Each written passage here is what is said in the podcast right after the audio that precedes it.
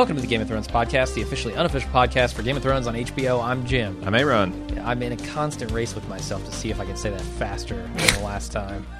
Uh, we're back for We need to we need to bring the. Micro Machines guy out of retirement. do, Wouldn't that be wouldn't that be righteous? We could have him do all of our ads and all of our intros. I think he's dead. Is he? Think he probably died. Because he was like my dad's age when I was Yeah. a little boy collecting Micro Machines. So pretty sure he talked himself to self to death. If you he's not dead, he's like 87 and probably not that not that spry of tongue. Yeah, yeah, not anymore. Uh, we're back for season one wrap up. We're going to talk a little bit about season one, you know, what we thought, uh, and do a bunch of listener email type stuff. Mm-hmm. Uh, and also talk about differences between season one and the books, which is Okay. something that we did up until season four, season five. So I thought it would be a nice little thing to do as well. Yeah. Um, first off, I have an email right up front. Uh, we might have uh, caused some hysteria amongst the listenership. Uh-oh. Uh, Mike McSee says we all be doing episode recaps for season seven during the one uh, episode or season one episode ten recap. You mentioned that there'd be a hiatus after the final season one pod, and y'all be back either before or after season seven. Are you referring to your efforts to recap season two or three, or will Game of Thrones podcast possibly not return until season seven is over? Perish the thought, Mike. No, we Yeah. that we were speaking only of our rewatch. We are definitely going to be back for season one or season seven. Yeah. Uh, now, keep in mind, season seven is both a shorter season than is typical. It's going to be eight to seven episodes, and by all reports, it'll happen later in the season. Mm-hmm. Uh, I don't know how later, if we're talking like in the May, June, God forbid, July. Uh, Yeah. but uh, it, it's going to be longer. So that's why I was kind of uncertain exactly when we'd be back on the uh, quote unquote airwaves. But we definitely will be back. We'll have full coverage for season seven. We'll come back for a preview podcast the week before HBO comes back with Game of Thrones, as is our regular routine, and then we'll take it from there. Um, again, I'm not sure when we'll do season two. Part of me says it would be sweet to do that as a ramp up and lead into season seven Okay. part of me says it would be sweet to keep like you know season two after season seven and then we can do season three after season eight the final season that Oh, seems God. nice and all- symmetrical Sounding very confusing. yeah uh, but I but but we will do it. I mean, we're committed to doing the back catalog at this point, right? Yeah. Mm-hmm. We had nothing but fun and nothing but success doing it. So, um, and if it were not for Westworld, Walking Dead, and a million other shows coming between now and the winter, we'd probably keep on rolling. But uh, there you go. Yeah, a lot of people upset. A lot of people upset that we're uh, we started them on a rewatch that we're and not we're going to seven? that we're going to abandon them. Oh yeah, that Oh. we're not. Sure, I wish. Like I said, how much? I mean, I don't know how much money I would invest of Bald Move's Fortunes t- if I could get an advanced copy of season seven right now. Hmm. Uh, probably nothing because we'd be sued into oblivion. But I, I'd personally spend a lot to see uh, season season seven, episode one.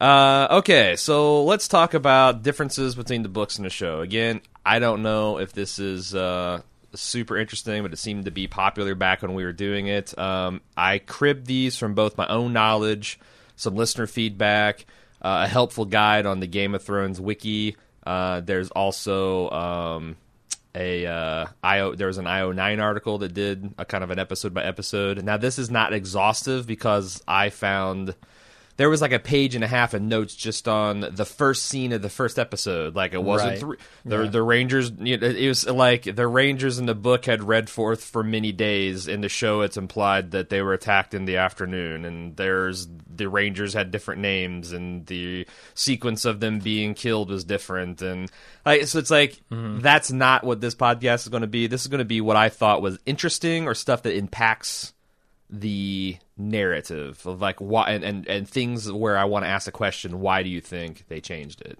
And and for people who might be afraid of spoilers or whatnot, uh, that we're going to get into with the books. The the first book is pretty much the entire first Yeah, yeah, season, yeah. right? Like they the line up almost exactly. There's a couple of spoiler there's a couple of things in the differences that would be considered spoiler. I've admitted all of those. Okay, Um so admitted yeah, or omitted? I've I've omitted it. Okay, Sorry. Yeah, I've well, admitted I- all. I put them all in. if there was this chance to spoil our listeners, I'd take that every time I can get. No. I'm I'm tr- I tried to be respectful of that. So, uh, first and foremost, and this kind of underpins the entire season, is they made the decision to age up pretty much all of the young characters. Right. Uh, and they did that primarily by the books begin just 14 years after Robert's Rebellion. In the series, the 17 years have passed, which turns Robb and Jon from 14 turning 15 to 17 going on 18. Uh, Bran becomes 10 instead of 7. Rickon goes from 3 to 6. Sansa goes from 11 turning 12 to 13. And Arya is now 11 instead of 9. Same thing. Joffrey's now 16 instead of 12. And that's a these ages up weren't all consistent, but it seemed like it was all with a purpose. Yeah. Uh, Myrcella's 11 instead of 8, uh, going on down. Dany is 16 instead of 13, which, you know, that adds to the level of uh, discomfort for a lot of her scenes in the book. Uh-huh. Where we have a Dothraki horse lord who might be 14 or 15 himself, who knows. Right. Uh, you know, having sex with a, a with a 13 year old. Um, but clearly, the reason they do this is just for those occasions. Like it's you know instead of uh, you know Emilia Cl- Emilia Clarke pr- portraying a barely legal Dany, she'd be portraying a, pre- a, a p- barely post-pubescent Dany, and there's no fucking way. Even when on HBO, you could do something like that, right? No, I mean, it, it, it's one thing when you're reading it on the page and your head is kind of like filling in these gaps. Yeah. But like to, to actually see the actors portraying this, I Right. think it would be too much. I would think that if HBO ever did a series where like a 13 year old was raped, that would be the focus of the series. It wouldn't be a Right, footnote yeah. into the larger story. So, yeah, pretty clear of why they did that. Um, let's see, and also you know correspondingly the adults are much young or older. I mean, I don't know how Sean Bean, old Sean Bean is, but certainly not in his early 30s. No. Uh, same with Michelle Fairley. Uh, actually, same with everybody. Like, uh, you know, Dan, um, Queen Cersei and Robert are all visibly older than what you would imagine them to be in the books. But like I said, I think it I think it fits the spirit of the the show. Uh, there's also a, a weird thing that I didn't even remember that in the books, uh, the wheelhouse, which is the giant carriage that Cersei rode up the Winterfell in, was described as so huge and large that was pulled by 40 heavy draft horses and was too wide to pass through Winterfell's gates. Which would have been a cool imagery, like this giant double wide mobile home, essentially, of the queen rolling up, but it also seems silly. Like, can you imagine that thing being pulled by 40 Clydesdales? 40 horses. I mean, they've got to cross bridges and they've got to. Like, how do they get up the King's Road with Well, that? Isn't that- it like a dirt path at points? Yeah, right. And that's like I feel like that's one of Martin's things. We talked about it before. How like when you know they showed him early visualizations of the wall where it was its proper book height of almost twice as large as it is, Yeah, yeah. and he's like, "Damn, that's a big wall. Uh, maybe scale it down." Like it seems like his impulse is to go way larger than life on some of these issues, um, because I, I, I whether I just don't know if he doesn't know what like a proper scale is. Right. Uh, like we talked about in the Babylon 5 podcast, where they're always talking about planetary devastation killing a quarter of a million people. Like, that's a big amount. Sure. Yeah. You know, you drop an asteroid on America and 300 million people are dead, and we're not even like a 24th century society. So I, I think that's that's a case of that, but it'd been cool. Um, also, another thing that's consistent in the books uh, that's different in the show is everyone's much better looking. Uh, Jorah is described as being bald, stocky, hairy, unattractive. Uh, you know, in the series, he's actually quite handsome, if not weathered. Uh, Tyrion is misshapen, legs different size, mismatched eyes, fucked up face, hunchback, and in the show, he's Peter Dinklage, right. who is quite handsome aside, aside from his statue. Um, How'd they do with Cersei?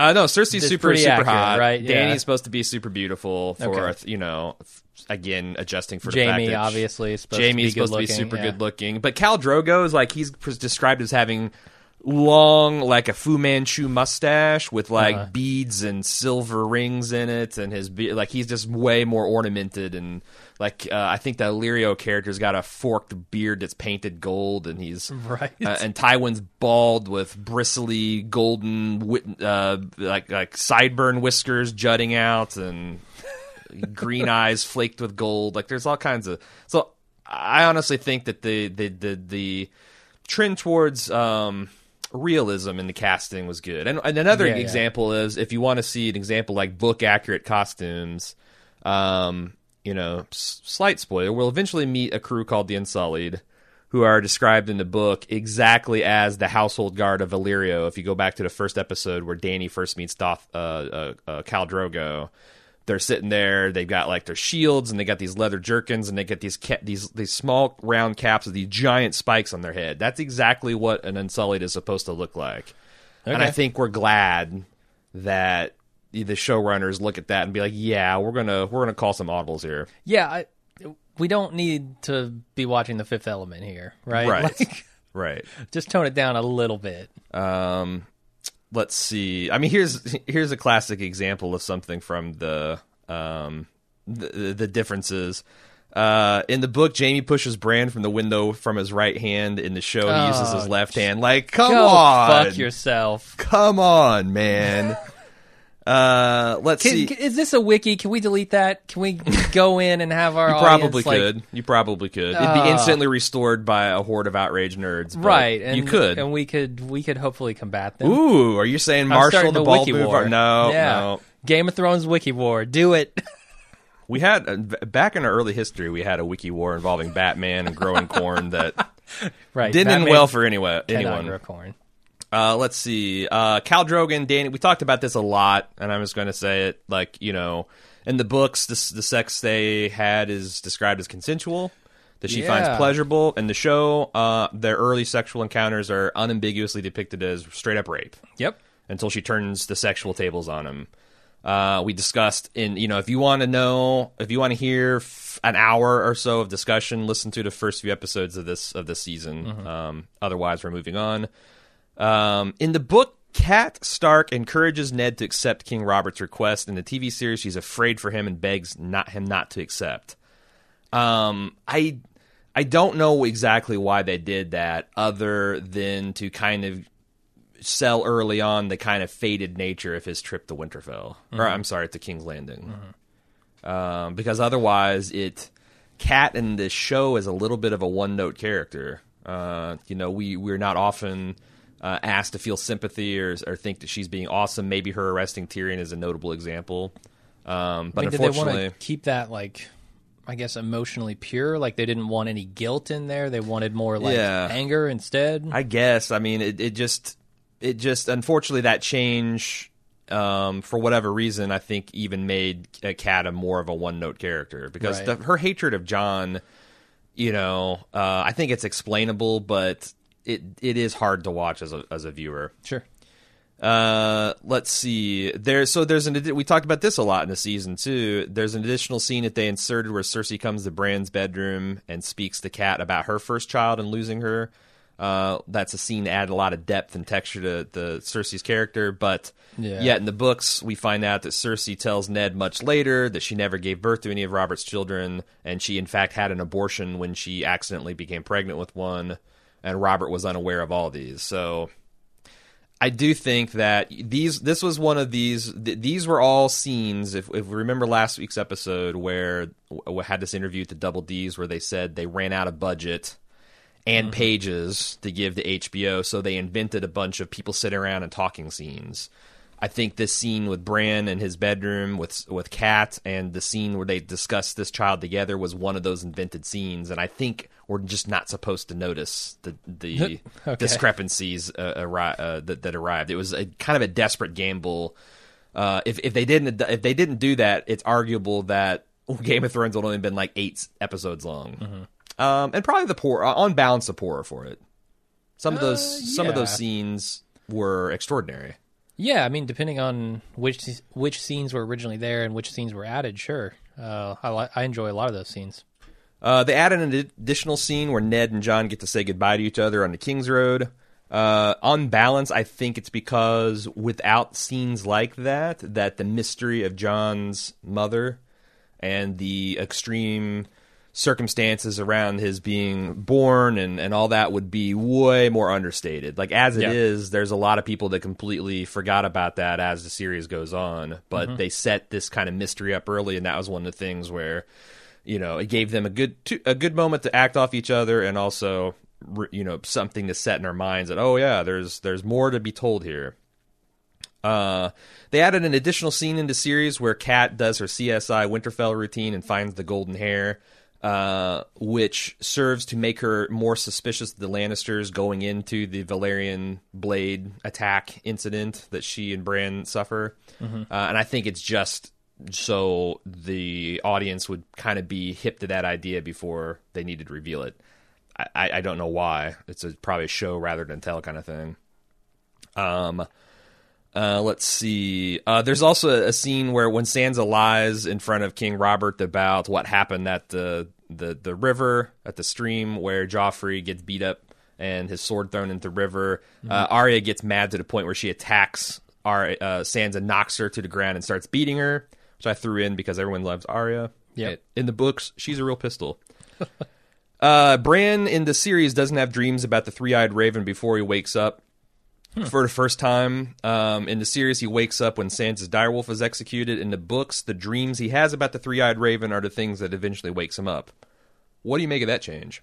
Wait, what? That's hard to follow. Sorry. So in the books, he has a sequence of dreams, vivid dreams involving this three-eyed raven that wake him up from his coma. Okay. In the series, he wakes up when Sansa's direwolf is executed by Ned. Right, right. Okay. And then he starts dreaming later on. Yeah. Uh, pff.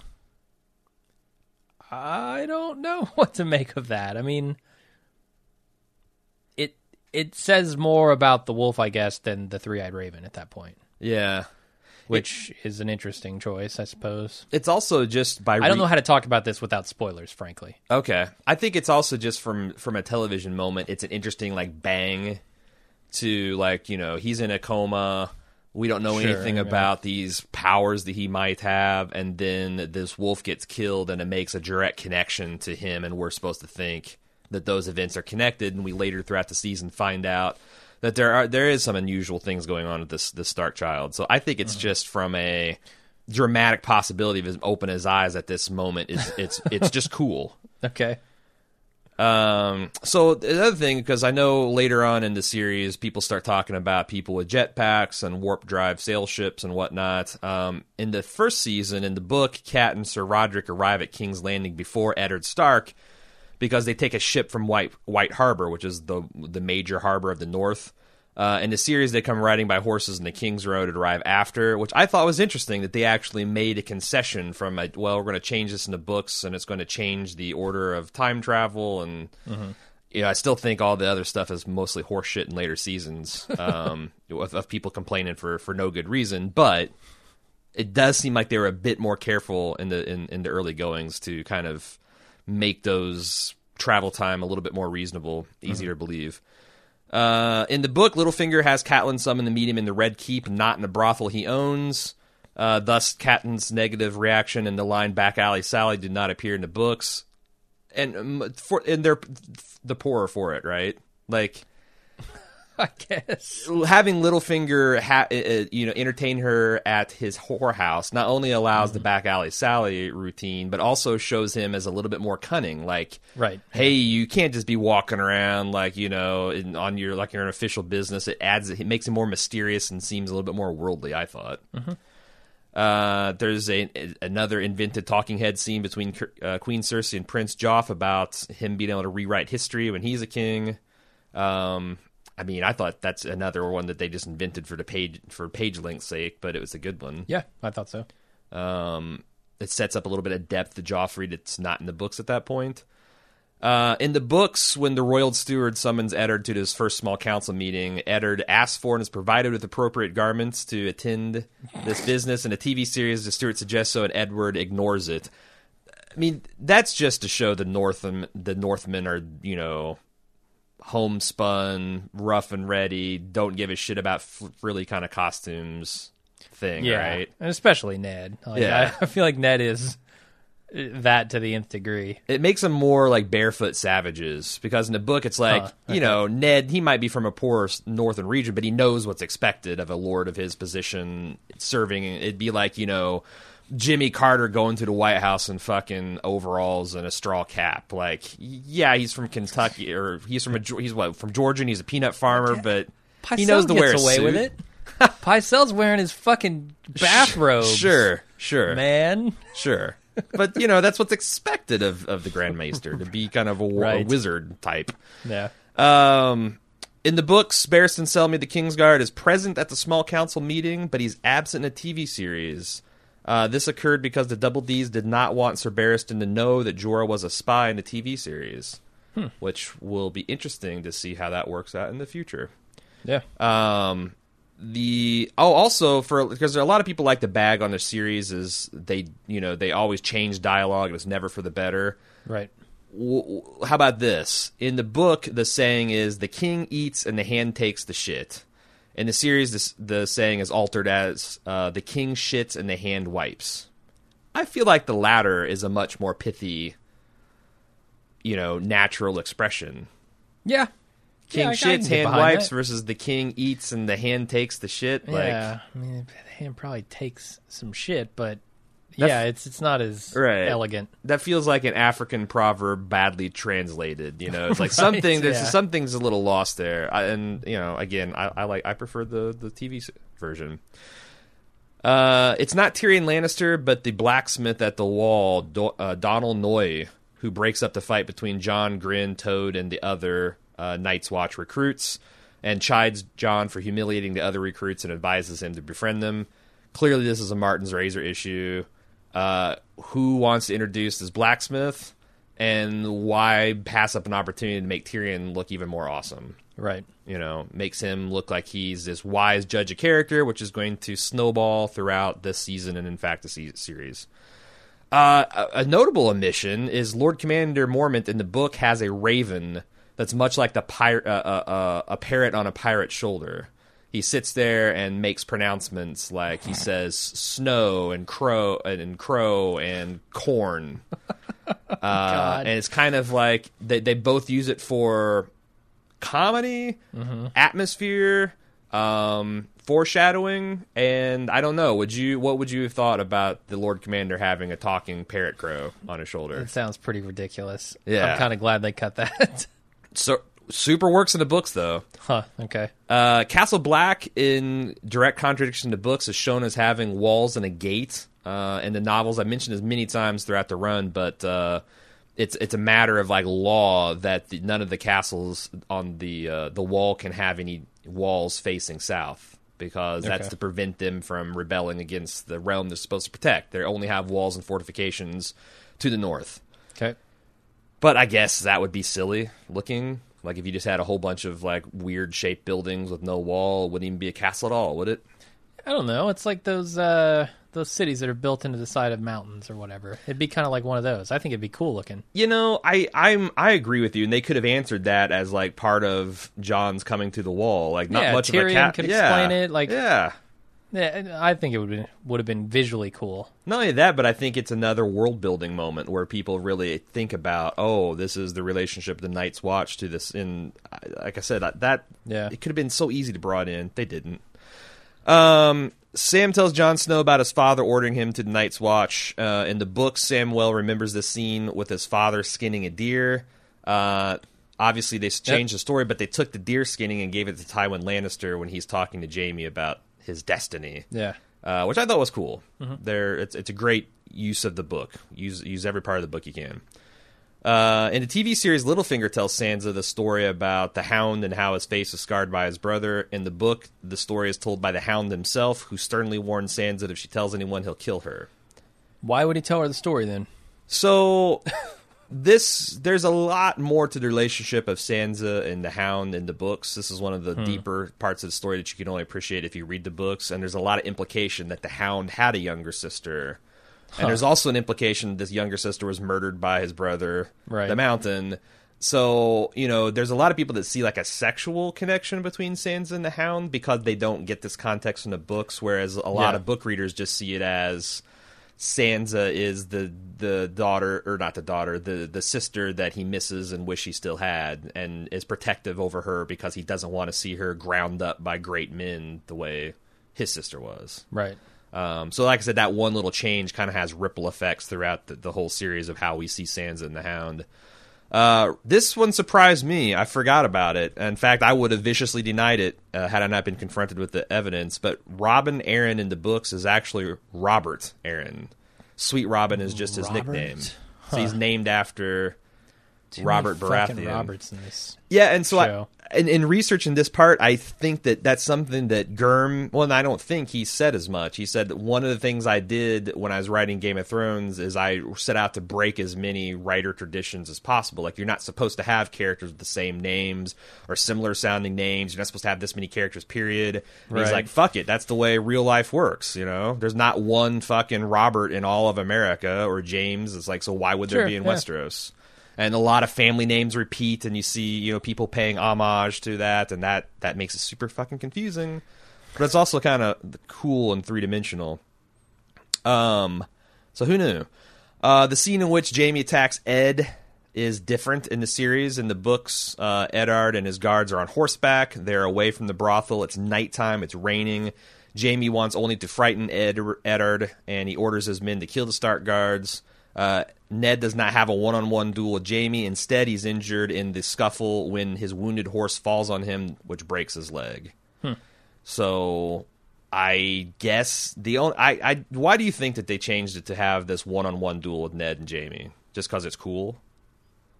Probably, yeah. They were probably at that point like we need some some cool sword fighting scenes. We've been kind of teasing this confrontation between Jaime and Ned the whole time. Right. Let's let's see it out. Yeah. Uh, does that change anything later on when Tywin, you know, uh, I guess scolds him for both a attacking Ned in the first place and also why the hell is he alive? I mean, that scene like that's that's another scene that's only in the show. So Ah, yeah, okay. I guess it would. Um, if it happened in the books, he probably would have had a slightly different take on it. Although he'd still probably chided him for trying to scare Ned. Like, why is that Right. what a Lannister does? Like, you know, these Mm-hmm. parlor tricks. Um, he's probably got he's probably got a way to disapprove of his no matter what his children does. Yeah. it's his kind of method of keeping them under his thumb. Uh, let's see. The there's an addition. So, ah, that's too spoilery. I want to talk about it a lot, but we'll, we'll talk about it in the spoiler part. part. Um, there's an additional scene. Uh, in Vaes Dothrak where Dany holds a heated dragon egg and gets burnt by it. Or no, doesn't get burnt, but her her slave girl Irri jumps in and grabs it and is burned. Uh, that's not in the book; it's in the series, probably to go along with supporting the Dany is fireproof thing that ends up you know happening at the end of the season. It's a foreshadowing of that. Uh oh, speaking of b- words that are better in the series than the books, uh, there's an ad- additional scene in King's Landing between Arya and Syrio, uh, where the series only quote, "There's only one thing we say to death, not today." That sequ- that that phrase does not appear in the books. The whole "not today," and judging by the number of T-shirts and posters and Facebook uh, backgrounds and whatnot I've seen, that's that's a really popular change. Uh, Tyrion's confessions of the crime is significantly extended in the series. In the books, he stopped immediately, while in the series, he gives several funny examples of his guilt. Yep, I enjoy that. Got no problem with that. Uh, and in fact, the series is way funnier than not, not that the series is laugh out loud funny, but there's way more humor in the series than the books. And I will say that the books' attempts at humor is a lot more broad. Right, And, right. you know, a lot dick of and fart kind- and- yeah, kinda. Ugh. Uh, that that kind of stuff. So I, I appreciate the slightly. I mean, not not that there's no lowbrow humor. I mean, good Sure. God, that's that's most of what Littlefinger taunts to to uh, Varys are. Yeah, but- and Tyrion's always talking about his dick and just Sure. yeah. sure. But Made the bald man know. cry. Uh, in the book, Tywin Lannister is not summoned to the court by Ned Stark to answer for the Mountain's crimes in the Riverlands. Instead, it's just to bring the Mountain to justice. I Okay. speculate, much like they Does it had matter? Well, I think that just much like they had Ned and Jaime personally square off, the fact that Ned, the head of his house, is calling out the the father and the the paterfamilias of the other great house is kind of like, uh, you know, they they seem to be pushing that as an almost like a sports team franchise, like are you a Lannister or a Stark kind of thing, um, and so that just amps up that animosity between the houses to have Ned call him out as a traitor. Okay. Uh, in the Eyrie's High Hall, in the Tyrion's trial by combat, in a series that takes place right there by the open moon door, and immediately after Tyrion's confession. In the book, it takes place in the Eyrie Garden the next morning. Uh, series is way more exciting. All right. Like So combat I- by the open door, that was fucking I cool. guess Bronn doesn't throw anybody out the door then. No, he just stabs him and kills him. Oh man. Yeah. Yeah, the door is way cooler. Uh, also in the TV series, the moon door is an opening in the floor of the Eyrie's High Hall. In the books, it is a weirwood door that stands between two par- pillars on one of the Eyrie's uh, High Hall's walls. So it's like a door, a side door that you throw them out from the side of the mountain. Rather, it makes a hell of a lot more architectural sense, though. It does, but still Yeah. way cooler in the show. Not not nearly as cool. Yeah. Uh, let's see. Tomard, one of the guards at Winterfell, is sent to Dragonstone with a letter informing Stannis Baratheon that his brother has no rightful heirs, making him next in line of succession. In the books, Stannis had already investigated this with Jon Arryn and knew that Jaime was the father of Cersei's children. That's a That's- really interesting change. That that Stannis was like J- Jon Arryn's right hand man and was with him throughout the. They're like Mulder and Scully with this investigation. Oh, it wasn't just like uh, Jon was was there investigating and had reported back. It was No, I guess Stannis like went with him to Oh. investigate Gendry and all the other bastards, and he was like aware of the whole thing. Um, huh. I don't. The only thing I can think of is they wanted to avoid in the the viewer's mind the question of why Stannis would not just go to his brother. I mean, I think in the books they they have a, uh, even in the show they talk about Stannis kind of being an asshole, and Robert says, "I never, you know, I have two brothers, but I don't really feel anything for them. You're the brother that I chose to Ned."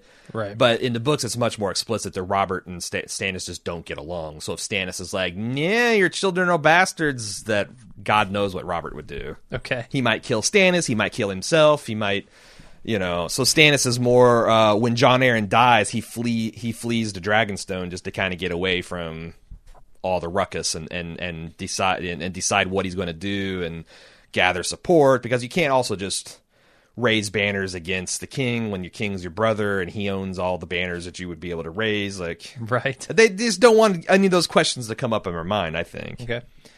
Uh, let's see. In the books, Jon has to convince her master, Maester Aemon, to pass Sam out of training because of his reading skills. Um, because most of the Night's Watch recruits are lowborn and few can read, while Sam is not only well read but well educated and can be useful for helping the blind Maester handle messages in his uh, little rookery. Uh, But in the series, they just leave that Sam just automatically passes and is made a steward. Which I think we had a an email, a pretty eloquent email from a listener saying that they missed that because it showed kind of Jon's flashes of being a leader from the beginning. And yeah, I don't. If they were hurting for pages, that was a good scene. I, I'm not sure why exactly they kind of gave that short shrift. Uh, let's see. That's not super super interesting. I'm gonna skip that.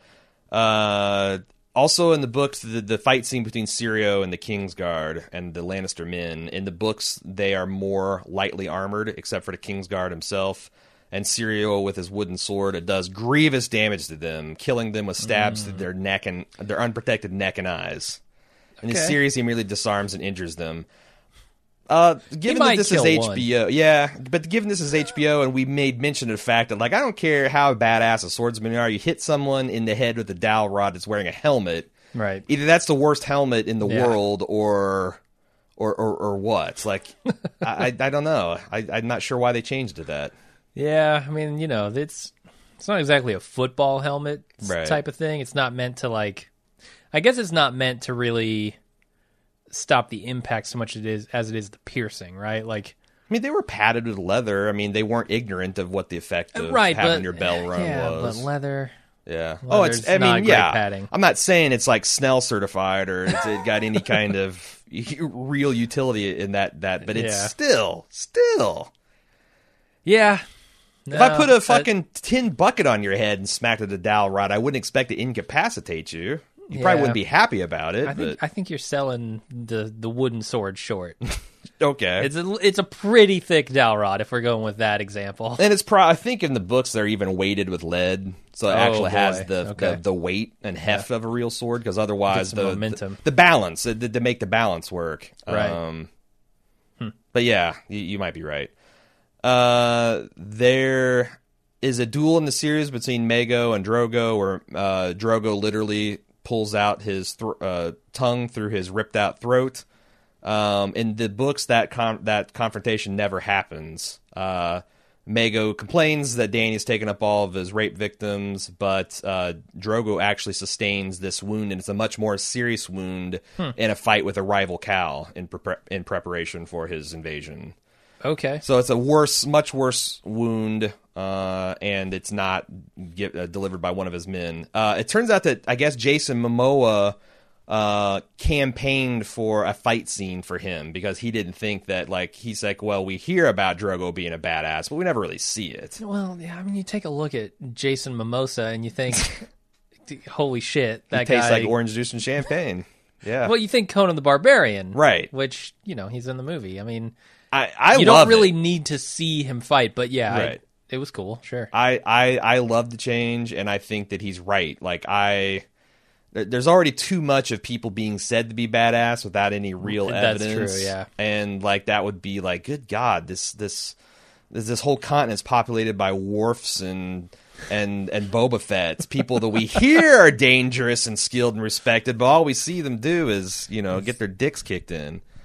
What were those? I'm, I'm trying to remember the name of the animal that Worf was hunting on those pla- on on his planet. Uh, Sure, Vronks. wasn't it something I- like it's that? something like that. Yeah, I, I don't remember. Klingon hellhounds. Um, let's see. I got to scroll because I, I can I consolidate a whole bunch of shit. Uh, after being dismissed, Sir Barristan throws the sword at Joffrey's feet and tells him to add it to his throne. He suggests that Stannis will soon arrive to depose the Boy King anyway. After the old knight leaves, Joffrey decides his last words are treasonous and orders the Gold Cloaks to go after him and apprehend him. Hmm. Ha ha! Barristan has to kill two members of the City Watch and escapes. In a series, he's simply allowed to leave. I mean, I'm all for making Barristan more of a badass whenever possible, but I thought his his words were badass enough. Yeah. Yeah, and I believed him. Melt it down, boy. Like so much butter that I'll spread on your ass. Wait, What? that's that's That's taking it in the the wrong direction there. yeah. Don't let me don't let me rewrite your pages, man. Uh, all homoerotic fan fiction. In the book, Walder Frey imposes one more condition on the Starks. Two of his young grandsons, Big Walder and Little Walder, will be taken to Winterfell as wards, which Cat agrees to, thinking that Bran needs the company of children of his age. Big Walder, Little Walder. Yeah, well, he runs out of names. You know, they're just all Walders, and Really? yeah, pretty much. Oh God. He's like George Foreman up in there. He's just got George Jr., George Jr. to second, George Jr. to third.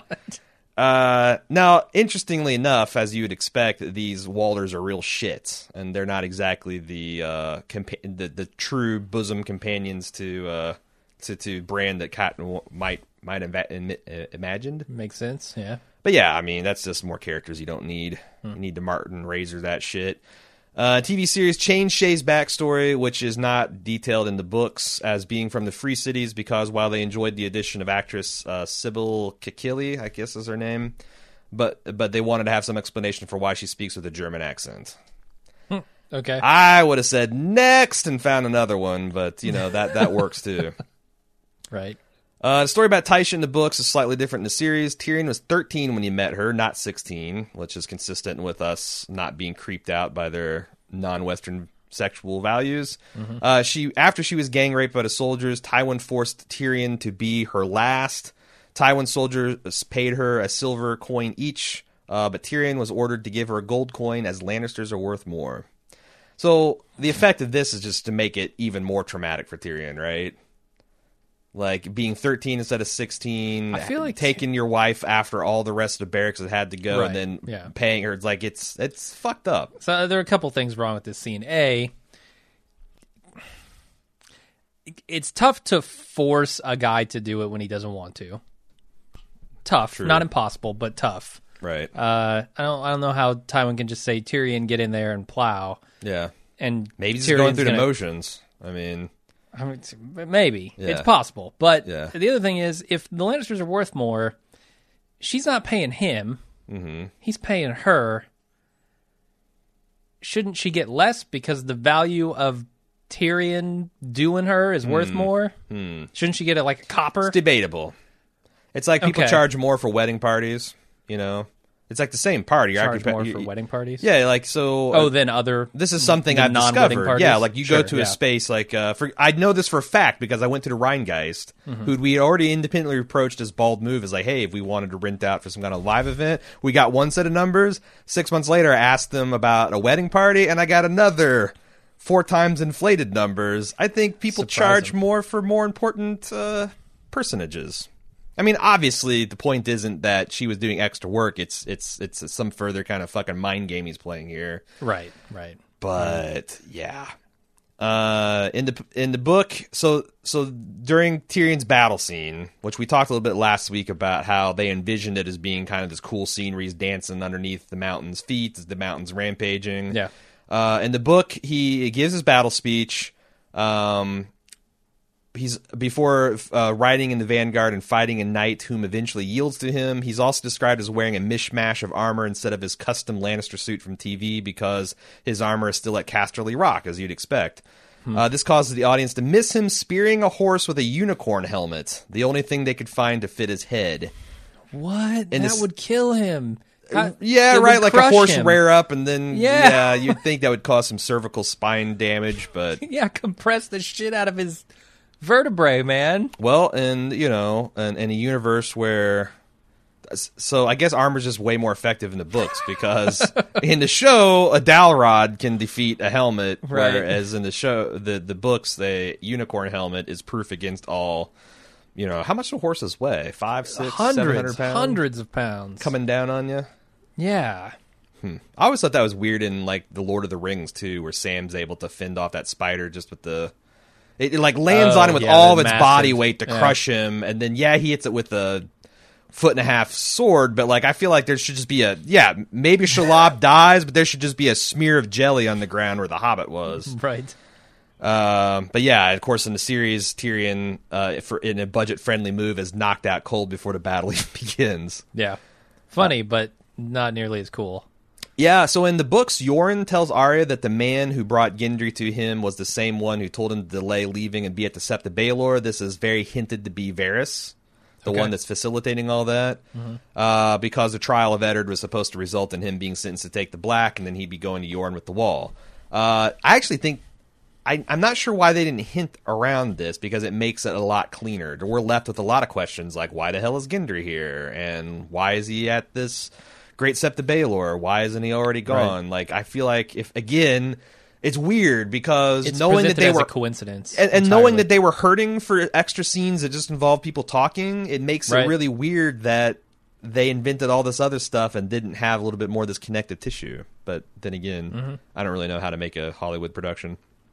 Uh, the brawl between Arya and Hot Pie is much more violent in the books. Arya breaks Hot Pie's nose. Hot Pie is the fat kid that threatens her, if you didn't know. Uh, and then when she turns on Lami, who is the other uh, kid that threatened her, Hot Pie attacks her with a jagged rock. Arya then beats Hot Pie till he shits his pants. What? What? Yeah. Yeah. There's a little bit of that lowbrow humor for you. Again, Arya's a badass in the books, man.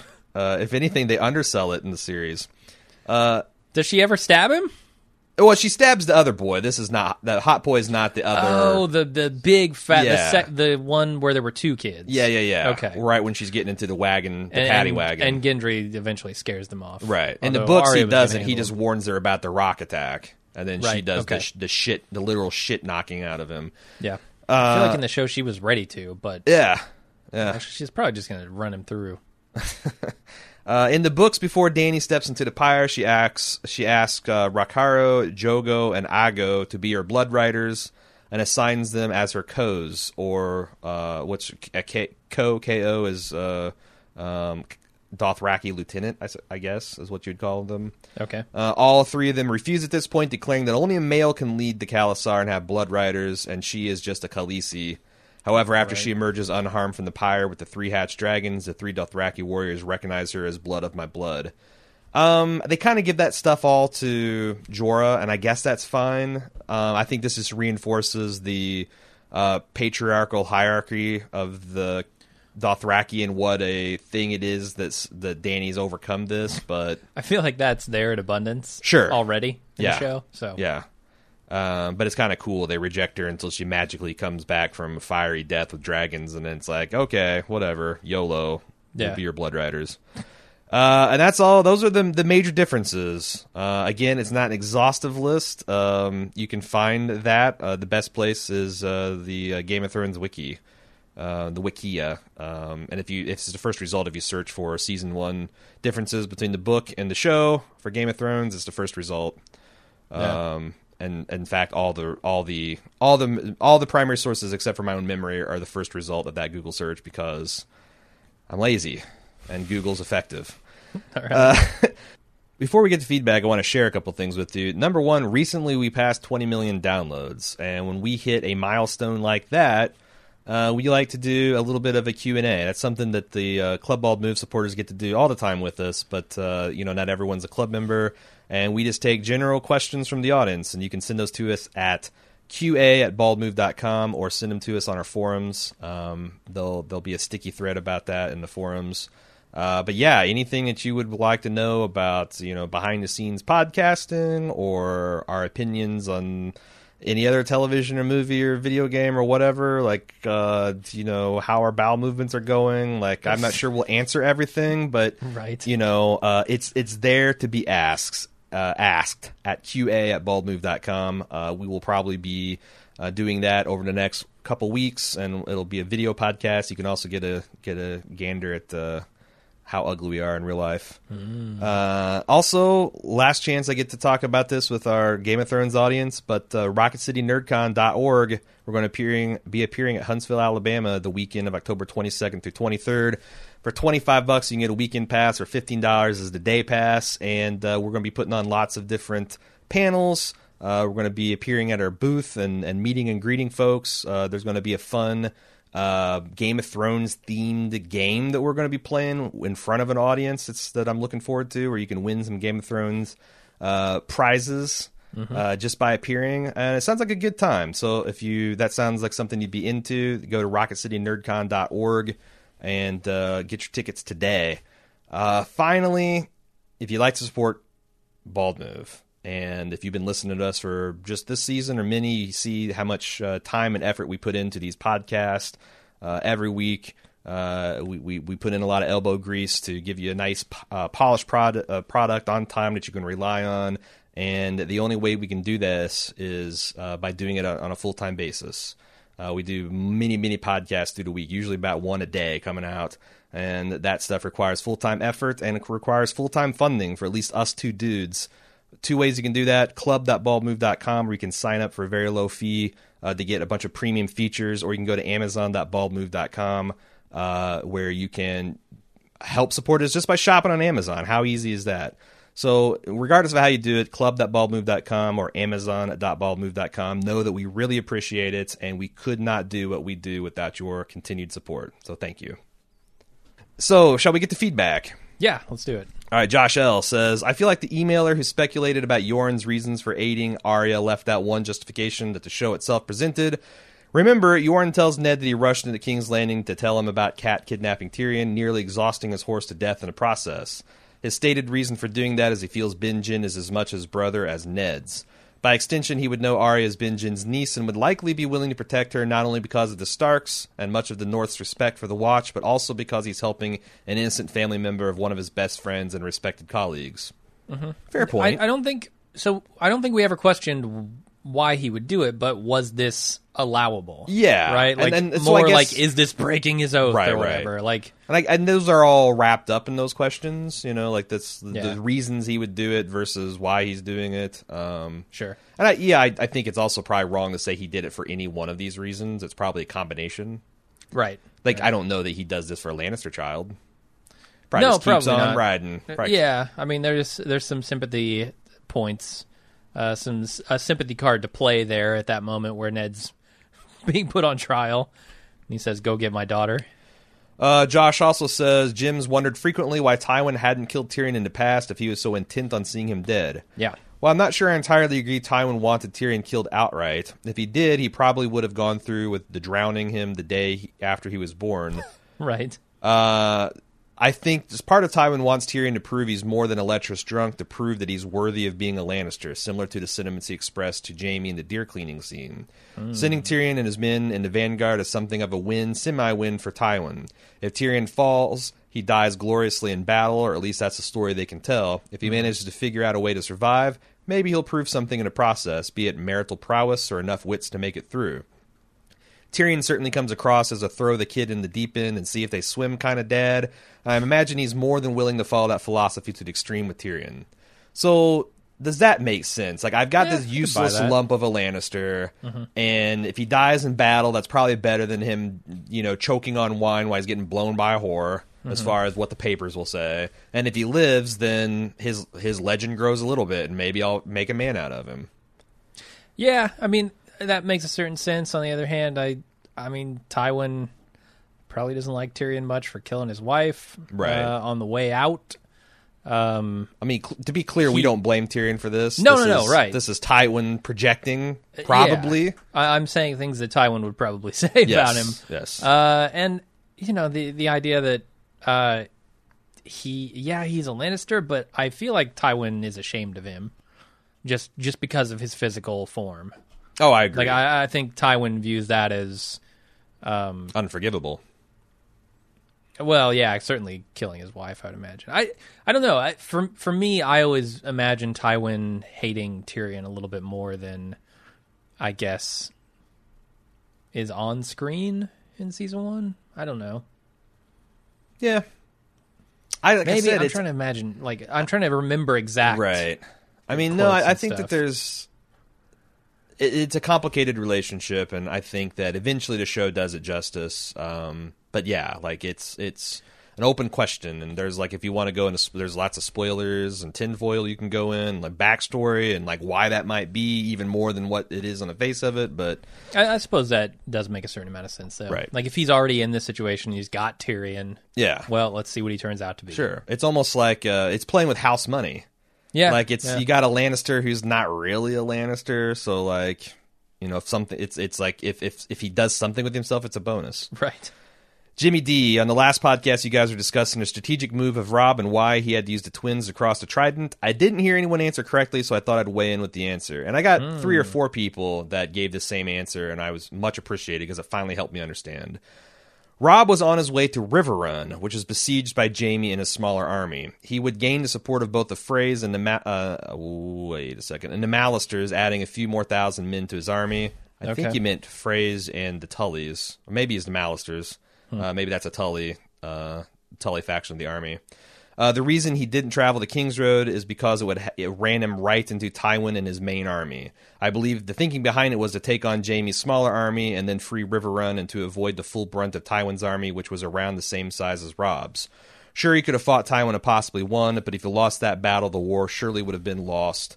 A very big risk indeed. So that Okay. makes sense. Like, why go through two armies to get your main objective if you can cross the the twins and just head up one army led by the more inexperienced commander? And it also, uh, I think, it explains why splitting up his army works because it gives Yeah, it gives his main it gives Robb's main army time to conquer Jaime's smaller army right. by sacrificing a couple thousand people to Right. Tywin's army that probably would have killed them. you And it makes sense because Tywin wanted Jaime to go cut off Riverrun because that they probably would have sided with with Robb. So Right. he's trying to cut him off from a source of more troops and also garrison the King's Road to like block him from either approach. So right. makes sense on both ends. Robb just uh, got the better of him. Mm-hmm. Lisa S said during last week's podcast, you mentioned an email where the writer had suggested how to fully man the wall by making stricter laws that would cause more people to join Right. between unreasonable prison and or death sentences to joining the Night's Watch. It's kind of a Giuliani era, you know, broken window theory. Yeah, if you break a window, you go to the wall. Prohibition, man. Graffiti, you go to the wall. Oh, can Yeah. you imagine if they just crack down on drinking? Sure. Public everybody, drunkenness. Everybody goes to the wall. public nudity, swearing in public. Right. You can just swell the ranks. Uh, but this gave me an idea. Since the wall is so short on men and ones they have are mostly bottom of the barrel types, why not change the rule about no lands, no children, or wives? They promised land to build on in the gift, which, if you don't know, the gift is this. I think it's like a ten mile stretch um, from the wall down south. That it's ex- it was given from the north to the wall, and that's like for their exclusive use to farm and raise cattle on. And it's kind of like you know a way for them to provide for themselves. Okay. Uh, but say they promise land to build on and the gift for the men who already have wives and families and any who start after joining the Night's Watch. Maybe more w- men would be willing to join, especially uh, the poor of Flea Bottom, uh, which is the if you don't know is uh, the poor district of uh, uh, of King's Landing. Flea Bottom. I mean, the, the, name itself describes it. What do you think of that that policy? If you're king in Westeros, do you enact Uh, that policy? That feels a little bit like trying to get like there there's a license plate shortage in America, right? Right. And we're trying to get more people to build license plates, to make license plates. Right. So we want to send more people to prison. So now we're incentivizing people to go to prison. Right. Like if you go to prison, you can actually take a woman with you. You can have kids. Right. You know, you you're not just a cell. You can have like an acre of land to build a house on. at that point, is it even prison? Like, I mean, yeah, you can't leave, right. but you have so it- it's like uh, Pablo Escobar, right? Right. Like, if we give everybody a mansion and everything they could want, but they can't leave, I mean, Yeah. that'll annoy some people, but some people will fucking love it. And what do you do about the children? Like, you know, what if someone amasses some wealth? So here's here's my my thought is the Night's Watch is essentially like the King's Guard, only for the entire realm. And the reason you don't want the Okay. King's Guard having titles and lands and all that is because it allows them to be bribed. Someone could go in and say, Right. "I'll give you such and such a land if you betray the king." Well, if the King's Guard are are uh, you know, barred by law from holding lands and titles and whatnot, then they're kind of untouchable. And that's what the Night's Watch is supposed to be. So, like, while that would, as you say, Lisa, that would definitely swell the ranks and make it and incentivize people to join up. Um, I don't know if that actually gives them a better cohesive fighting force, one that could be swayed by titles and lands and you know if someone that's the other thing is if, if someone shows like distinction up there then like can they leave you know like a what uh, like if people could leave at any time if it was like a f- four year kind of draft i'm sure a lot of people would would more people would join but I don't know.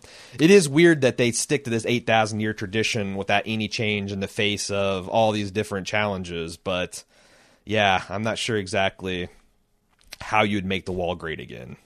Yeah, I mean, you'd also give people something to live for, which you might not want. Mm-hmm. Yeah. Like if, if they have too much to lose by going to battle in the north, uh, maybe they won't. Maybe they'll just you know find a reason not to.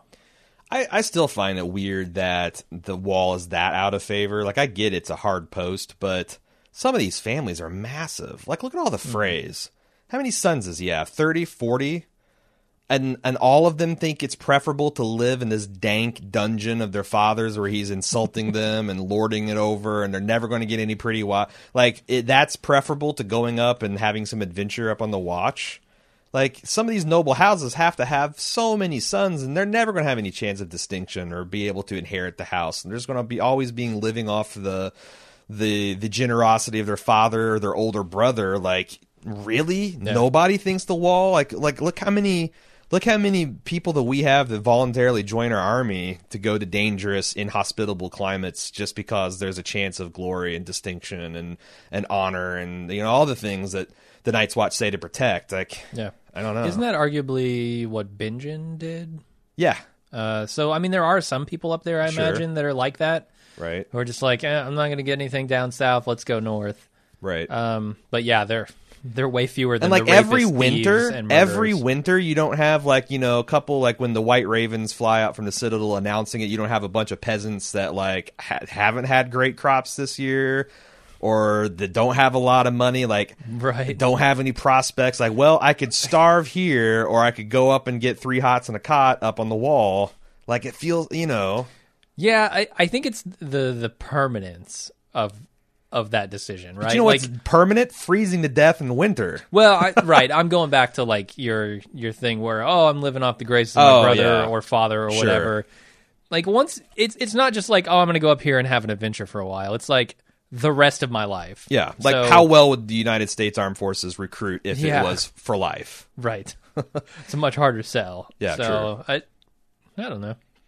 Uh, people go up there for all kinds of reasons, I guess.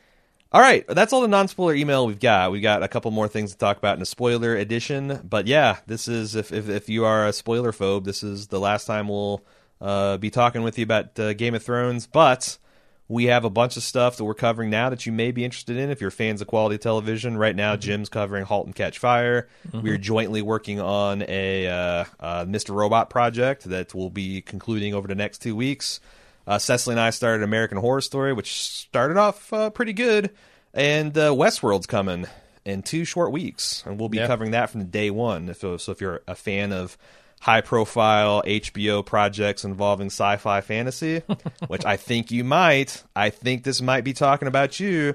Uh, stick with us. Our new show is going to be called Watching Westworld, and it will we'll have a preview podcast out for it next week, same time as this one. It's so convenient. You don't even have to change your podcast listening habits to stick with us. It's true. But yeah, go to baldmove.com. Uh, you can follow us on Twitter at baldmove or on facebook.com slash baldmove. It's the best way to keep up with all of our latest releases and what we're up to because we'll be doing a lot of stuff between now and uh, next year's Game of Thrones. Watching Dead or Walking Dead coming back Yeah, in October.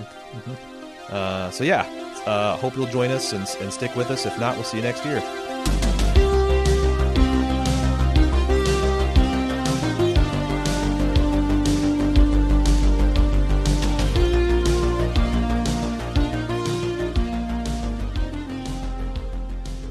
We're back with the spoiler section. What do you got? It's all listener from here on out, man. Okay. All listener. I'm done. I just got to read uh, and make inane comments. Nick in listening to your season one episode ten rewatch discussion of Daenerys and her off and on ability to be immune to fire. I was struck with an idea. In both major instances where Daenerys is consumed by fire, in season one with the burning of Khal Drogo's body, and the latest season with the burning of the cows, it dawned on me that in both instances she's essentially sacrificing to the Red God or to the faceless god or to you know the stranger like in any aspect of death uh, in season one both Khal Drogo's body and that of the still alive witch are being burned in sacrifice, and the latest season, a gaggle of cows are sacrificed.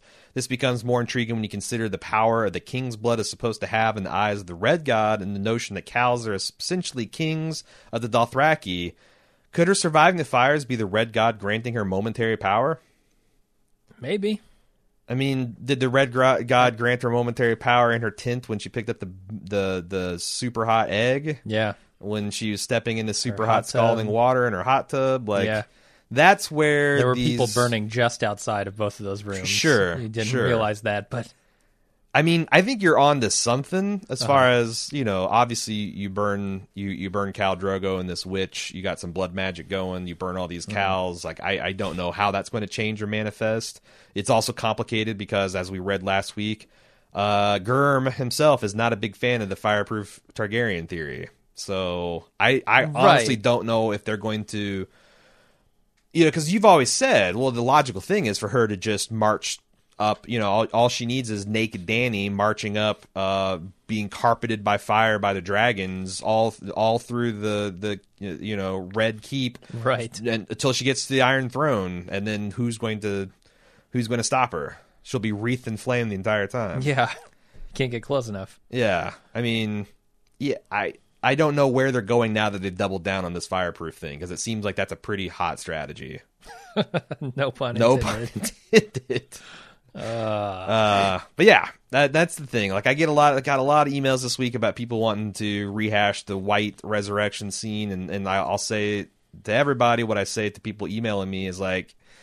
It's not enough to say, well, it could be this, it could be that. You have to explain it with all known instances of the thing, and also it has to be falsifiable. Like, you know, people are like, well, maybe white technology works to such that there's a time delay for them to bring bring them back. Time well, delay. that didn't happen at Hard Home. Guy raised his hands. Fuckers Right. that just died got up and became whites. Hmm. Like, what are you know? And and also, that's a fine theory, but there's nothing on screen to indicate that. Like, I, I feel like the best one is still the fact that the ma- the, the wall's magic had depowered like all the magic in all the world. You know, we've heard from the pyromancers, we've heard from the warlocks and Qarth, we've heard from uh, the uh, from Melisandre herself that her powers seem to get stronger when the dragons return. And I'm not saying That's a causal relationship. It's just whatever thing is powering the magic of this world is waking back up. Yeah. Um, Maybe. So, but there again, that's just my fan fiction idea. Until something is proven from the books or show, we're just guessing here, and it's not super interesting to me. Uh, Susan S. During your latest podcast, I heard you reference the deleted scene between Tywin and Pycelle. Uh, I wanted to bring your attention to further significance of that scene. You reference how it showed Tywin fishing as a continuation of his outdoorsman persona. There is a deeper significance to the fact that he was fishing, though. When we first met Tywin, he was skinning a deer. The point there was the stag as a sigil of House Baratheon, so as a visual reference to the Lannisters defeating the Baratheons. The deleted scene from season 3 showing Tywin fishing is symbolic of the Lannisters defeating House Tully, whose sigil is a fish. In the first episode of, of season 4, Two Swords, Tywin has a sword ice melted down and then throws a wolf pelt on the fire, showing the Lannisters defeating House Stark. The wolf pelt was used as a scabbard for ice per the season 1 episode prem- uh, uh, premiere episode. So this is a very neat way for the show creators to show Tywin symbolically defeating his enemies. I really wish they'd left that deleted scene in so that all three scenes would be shown within the context of the episodes. Yeah, I like that a lot. Yeah, me too. Uh, Tywin is a is a is a fisher and hunter of men, as as well as their uh, more mundane varieties. Um, she continues, Susan does, that as for why Gendry joined the Night's Watch, the book strongly hint that Varys arranged it for his safety. He like as he likely arranged the apprenticeship. Varys either suspected or heard that Robert's bastards were in danger after his death. Unlike the show, Gendry still has a role in the books. Unlike the show taking Gendry to Stannis, in the books he continues on with the Brotherhood without banners and is at the inn in the Riverlands when Brienne happens by and they have their encounter with the Bloody Mur- Mummers. Just recently, the actor who played Gendry was in a scene seen arriving in Belfast uh, for filming. For what that's worth, interesting. For filming or just vacation? I saw Uh, the I saw a photo of him. Well, why else would he be in Belfast? I mean, Vacation. did he did he make enough Gendry money that he can just vacation there? Oh yeah. yeah, lots of Uh, money. He, they paid him a million dollars an episode. in Seinfeld money. I think he had to pay to have a uh, a nude scene with Melisandre myself. Yeah, uh, or that was so. that was that was payment in full. Uh, she Gave him one gold coin. because Baratheons are worth. No, he'd be a silver stag because that's you know. oh, of course. Yeah, that's not much. Uh, your summary of the fate of the Hill, Vale Hill tribes is accurate. Thank God, because I was kind of winging it. Uh, some remain in the Crownlands after the Blackwater, and some return home. There are mentions here and there in the books that with their better weapons, they're already making a greater nuisance of themselves than before. I recently read an interesting essay by a great A Song of Ice and Fire blogger that posed some interesting ideas of what may come of them in the future books, especially Timett, son of Timett of the Burning Man, or the Burnt Man, rather. Burning Man's a totally different tribe. Uh-huh. They're not very serious. You know, they they they they amass once a year. Nothing much comes of it. Uh, if you have any interest, you can find it at Sweet Ice and Fire Sunray.wordpress.com. The essay is found in the drop down menu under Sansa and the Giants. If you search for Sansa and the Giants, it's the number one result. I recommend reading it, and I was going to try to summarize um, some of, but this this thing just went on forever. I, I hit the print button to see 97 pages if I What? printed it out Oh Jesus. of this analysis of essentially this prophecy that's contained in the books about Sansa defeating a a, a s- a- a giant made of ice and snow. Are they trying to write an ebook here? Is that what's happening? I- you know, this, this is a there- single article. Yes, Ninety-seven pages. Get Yes. out of here. No, No one's Um, going to read that. Well, you're talking to a person who did. You read all ninety-seven pages. Uh, I, I read about 45. Yeah, I was I, I was halfway through, and There I was about probably an hour into it, and I'm like, "What the fuck?" And I looked and see that I was nowhere near the end. so then I skipped to the part about the uh, the hill tribes to see if I could even make it sense of that. But no, it's it's and that's the thing. Like this shit is a wormhole, man. Right. Like all the different uh, people doing analysis of things to come and whether prophecies have got greater or lesser fulfillments. It's it's crazy. Uh, Maggie O. So anyway, thank you for that, Susan. Uh, hell, I'll go ahead and link the blog in our show notes too, so you don't have to Google for it. So everyone else can also not read it. I'm telling you, there will be people that read it Jesus. just because you're allergic to the printed page. Not Uh, no, it's not even the printed page. Yeah, if you get an audio It's a book, you single- listen to it. Well, I'd probably read a 97 page book, but I'm not going to read a 97 page blog post. Um, even if it's exhaustively uh, researched with well, tons of quotations. here's the thing. Here's the real truth. I'm not that interested in this prophecy thing. Right, right. So Uh, yeah, you know that's the thing. Like a lot of people aren't. I'm kind of in. Honestly, I'm in that category. Like I, Really? When I first got into this, I was super, and I still like the mainline theories, but like stuff like this where you're trying to divine the extra meaning between uh, a fulfillment that it's already had one minor fulfillment where Sansa, you know, had a fight over the Snow Winterfell with the Right. Sweet Robin character. Um and and trying to just predict what Martin's going to do. Like I, I just rather wait for the books to come out. And I don't know how to square that attitude with the fact that I was super fucking and maybe it's just fatigue that like I was at a fever pitch 3 years ago, I was still pretty hot 2 years ago. I'm engaged a year ago. Now I'm just like, you know what? There's not even been a there hasn't been a new book out in 6 years. Like how much of this stuff can I take seriously? How much of it is that's the thing. Those those theories stuff? go from being, you know, generally interesting to more and more nitpicky and specific. Right? Like Well, that's what that's what I was amazed by this one because it was the first like long form substantive theory that I'd never really heard of and actually didn't fall apart on like first look. I'm Ah, like, wow, okay. this is actually exhaustively supported with quotes and it, it weaves things like like unrelated drama like the Sir Hugh dying in season one in the first book with shit that's going down and a dance and like Hmm. that's the kind of like it. To the extent there are still secrets left to be mined from the books, they're going to be things like this right. like really obscure stuff that if someone bothers to tease out all the quotes after they've read it a dozen times, they'll be able to put two and two together. And it still might be wrong. Because part of me wants to say, not even George Yeah. has thought about this shit that much. Uh huh. If he had, the books would be done by now. uh, anyway, back off of that tangent. Maggie O said, I completely forgot about Rhaego's fate before the rewatch of Game of Thrones. I remember that Dany was pregnant and that there was a prophecy about her son and that he died and Drogo died and that Dany couldn't have any more kids. Beyond that, the details were fuzzy. I obviously didn't care too much about this plot point, so when Dany told uh, was told that Drago died a stillborn monster, I didn't register as much more than a sad turn of events, and I moved on. Now on rewatch, my seasoned winter adult self wonders if Rhaego is actually dead. We didn't see the body, and most of other prophecies that we've heard in Game of Thrones have come or are coming true. We've never had a prophecy be proved completely untrue. Even the most strange dreams and visions seem to have led somewhere. So my question: Does the Dosh Khaleen are they seen as an authority in Dothraki culture, um, or if they are seen, how did they become such? If their prophecies are just bunk, do they tell every pregnant Khaleesi that her son will be the stallion that mounts the world, hoping that in some point it must be true? If so, why haven't they been fired as seers before this? Is it that Rhaego could have been the stallion that mounts the world if Dany hadn't meddled? Is that person lost to the Dothrakis forever because of Dany's decision to trust Mirri Maz Duur? If Rhaego were still alive, would it change anything except to add another convoluted plot to a story that is supposed to be wrapping up? Is this prophecy just going to be a dangling thread? You got any thoughts? Why do? I mean, th- this is not something that is foreign to us in modern day society. I mean, there are many Right. people who claim to have knowledge of the future, who who claim prophecies, and thousands upon thousands of people follow them. Right. Regardless of whether the prophecies come true, they wait for the next one.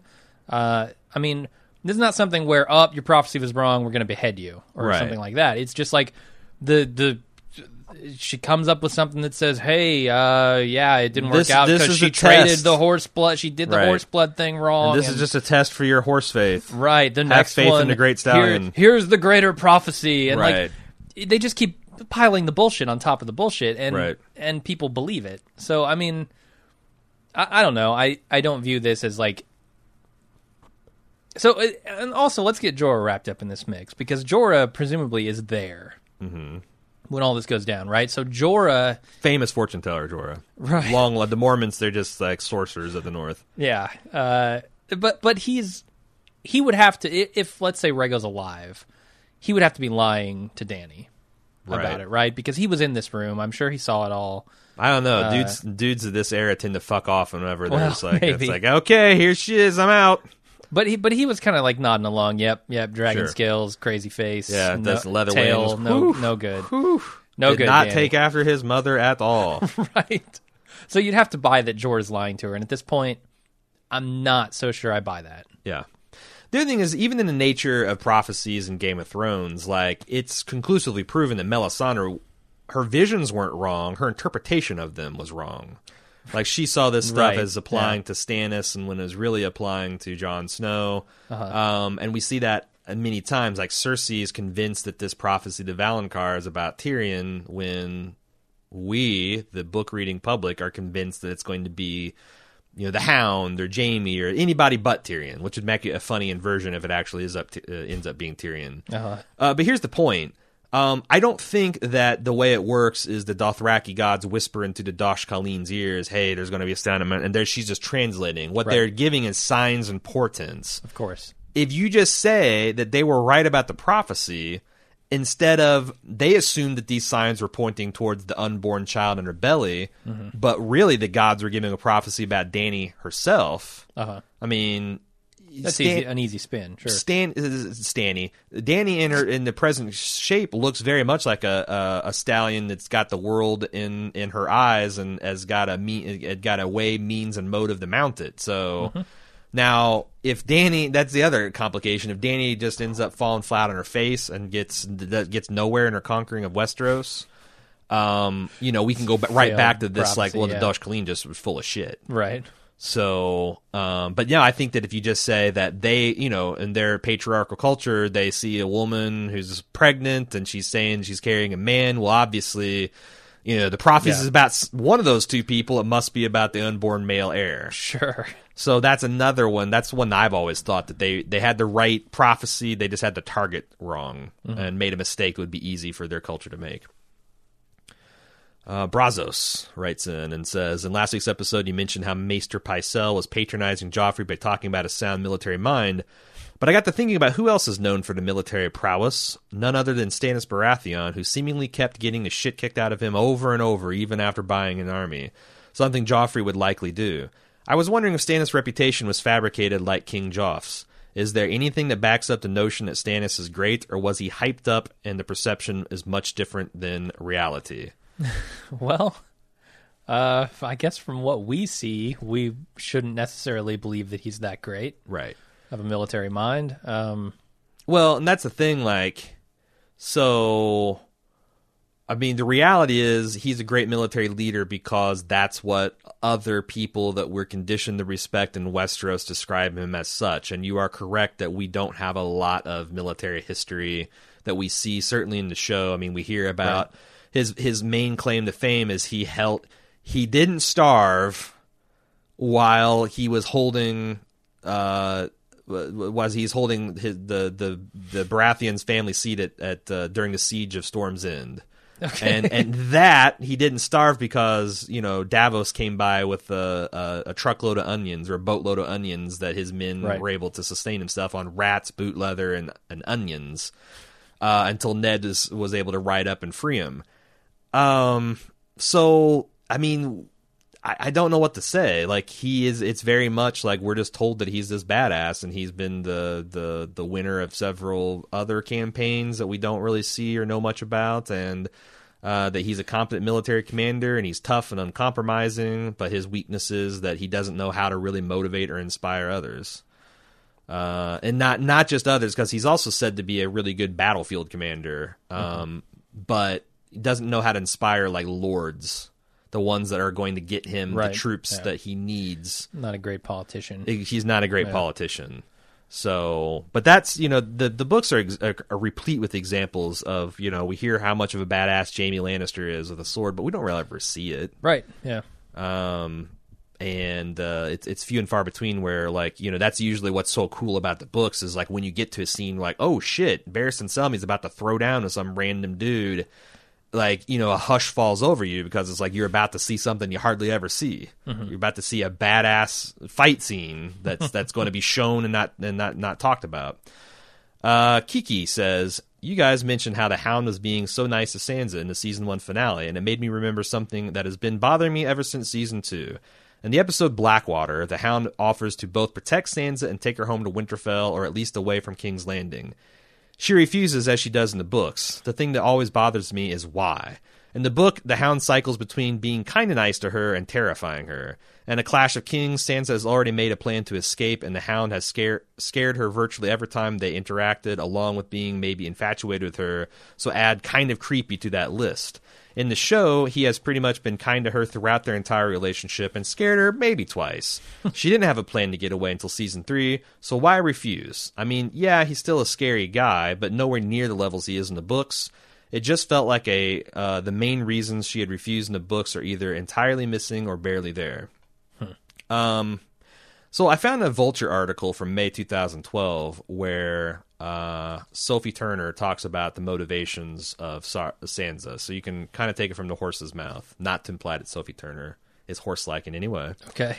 Uh, she wants to go back to Winterfell and see her family again, but after being caged up, she's learned not to trust anyone. She knows her family isn't going to be like it is in the fairy tales, waiting for her to return. She hears that her brother is fighting a war, and she knows it's never going to be the same. It's not like she has a plan to get out because she's only thinking about her survival in the here and now, and she's kind of just going with the flow. But she's very broken, kind of stunned and traumatized, and it's hard for her to function without the people who love her and this made me think about the concept of like learned helplessness which if you if you if you can look you, there's a wikipedia article on it where you know you can you can do this. If you um put a an organism through enough trauma and especially like pointless trauma that it it it essentially deprives them of the ability to make decisions for themselves and they kind of tend to go with like what other people want them to do or what is the current status quo um, like there's there's examples of um, experiments where they put like a dog or a cat in a cage and they randomly electrify its cage. And like at first the dog or cat or monkey Jesus. makes attempts to escape the painful stimulus but as it continues they eventually just curl up in a ball and just take it. Because there's no rhyme or reason. Nothing they do seems to ever change the situation so why even try? And i think that they're because of the way they shifted the events from the books to the series, they are banking on you understanding that Sansa is at this stage when the Hound goes to offer her help. It's like suspicious. Like, you know, that's the other thing is like, how could this possibly be something good? I better stay in my room where I've been told to be, or things will go badly for me. It's very much like Reek later on. right? Yeah, there's another classic example of learned helplessness where Yeah. like he actually could have been rescued way in advance, but he does because he can't imagine that this is a good thing. There's so many things Right. that Yeah. should have been good for him and weren't. So yeah, another good example. Uh, Ido says, You guys didn't talk about this two similarities between the Battle of the Whispering Wood and the Battle of the Bastards. Uh, both Robb and Ramsay sacrificed many people uh, for a military advantage. Both Robb and Ramsay refused a proposal for a one on one battle from Jon and Jaime. The viewer's reaction to these two situations is different because Robb is the good guy, so we go easy on him for sacrificing people uh, when they did pretty much the same things. Do you think the writers created these similarities on purpose, or is it just a coinky dink? Uh, well, I hadn't thought about it. I think they do them for different reasons, and certainly one is broken up about it, one is not. Uh, Robb doesn't think this is a great thing Right. that he's done, whereas Ramsay's perfectly fine with sacrificing men. Yeah. Especially Um, when they're, they're like, you know, umber men and Right. other men that are not And I mean- even his men.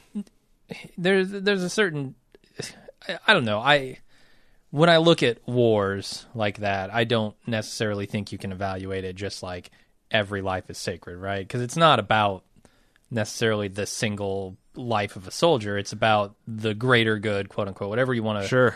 want to say about that um but you know if you're fighting a war you're fighting it to win for some long term benefit Right. and in the short term you have to make sacrifices and And part of the I, thing I don't. about I don't view that as like a negative thing. I mean, as much. I guess I view it negatively as much as Robb does. Well, which is like I'm gonna, I'm still gonna do it because it needs to be done, but like, it's part of the horror of and war. I'm gonna regret the fact that I had to do it, but I'm not gonna not do it because it's not right, Right. or something. Right.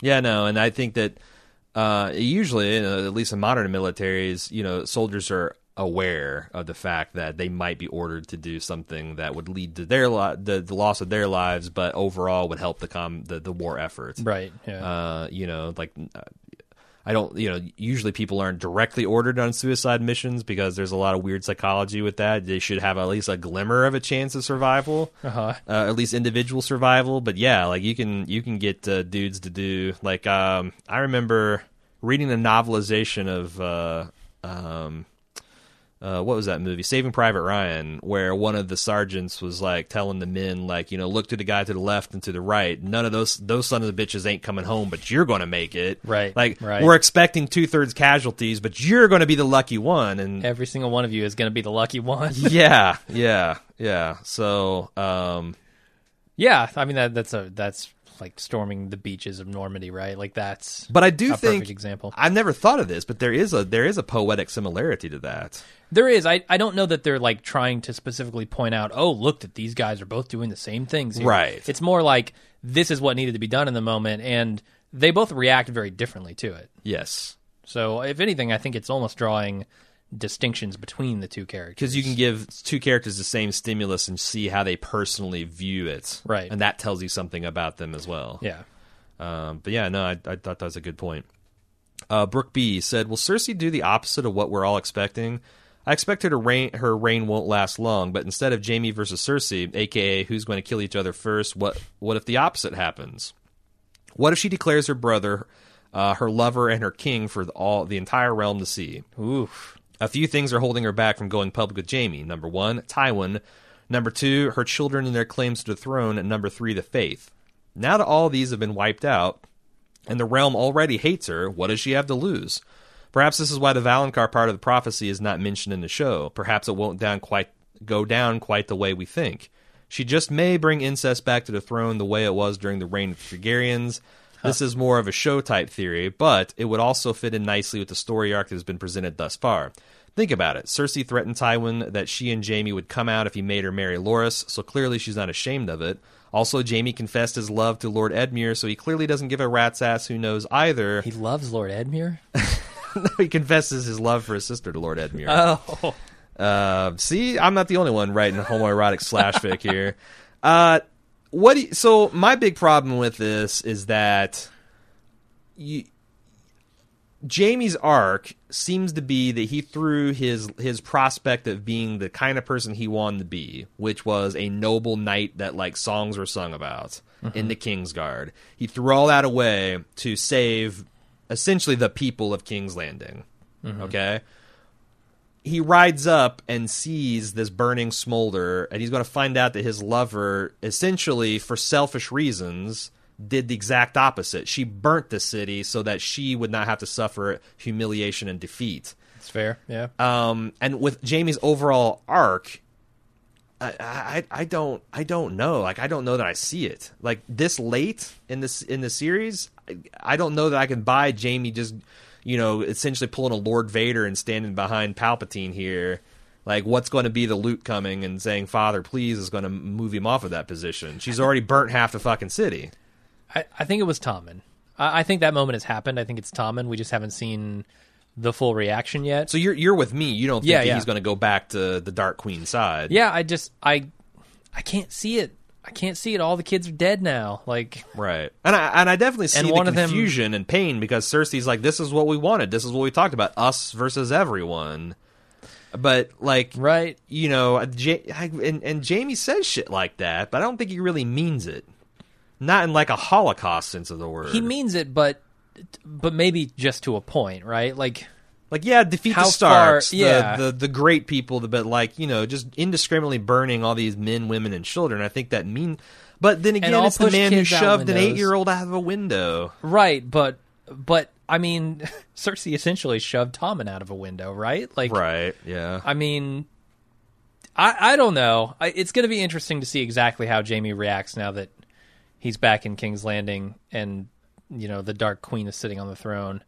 Uh, may, maybe maybe you're right. Maybe he'll just join up with the dark side here and be the Vader to her Palpatine. But I I could also easily see it going the other way. Yeah, uh, more easily because I again, and I right, already so they've already done a reversal with him because in the books, like once Joffrey dies, things are never quite the same between them. Really? He finds out about her infidelities, and then he's ordered to go on this campaign to Riverlands. And instead of going there and and renewing his love for her, he just meditates on how she's never done anything. And like I mentioned, I think that was shocking to you that he gets a summons from her where she's up up to her neck and shit, and she's going to have this trial, and she's like, "Please come be my champion. I love you. I love you. I love you." And he takes a message, and just crumples it up, and mm. throws it to the fire. Like that's how much of a shit he gives. And I always thought it was weird that they took that pivot point in the books and spun it to where they were closer than ever. Yeah. And like Yeah. that, and so they've already kind of done that zigzag once. If they do it again two half seasons left, I don't know that I'm going to go along with it. I mean, it's it's all depends on how they write it, but Maybe that's just the story they're going to tell with the show.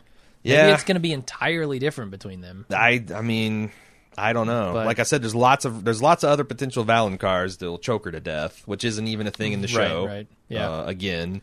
But if you assume that, like, even without the prophecy, the same events will happen with roughly the same people, and I think that the closest you get to the core, you know, when you're talking about what happens with the Jory Cassel, you know, one of Ned's, Who? yeah, one of one of the Ned's errand boys in King's Landing, that can change quite a bit.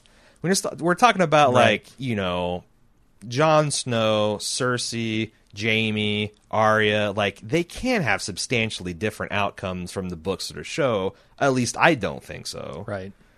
Um, and and if they're going to differ a little, it's going to be like by degree. It's not going to be like widespread. Every single ch- character is different. Like, why would you do that? Because again, I also go for that.